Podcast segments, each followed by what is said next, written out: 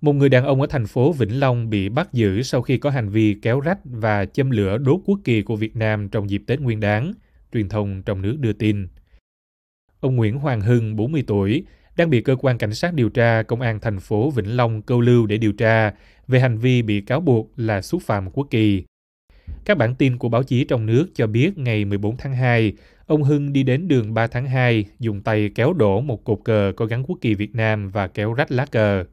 Sau đó ông mang cờ bị kéo rách đi đến đường Ngô Quyền rồi châm lửa đốt.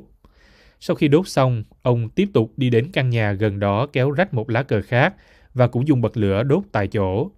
Trong lúc thực hiện hành vi, ông Hưng đã bị lực lượng công an bắt quả tang và bắt giữ, theo các bản tin. Ông Hưng được nói là đã thừa nhận toàn bộ hành vi của mình. Trước đó vào tháng 1, công an ở thành phố Bà Rịa thuộc tỉnh Bà Rịa Vũng Tàu đã khởi tố và bắt giữ để điều tra một người đàn ông đốt cờ và đăng video tự quay lại hành động này lên mạng xã hội.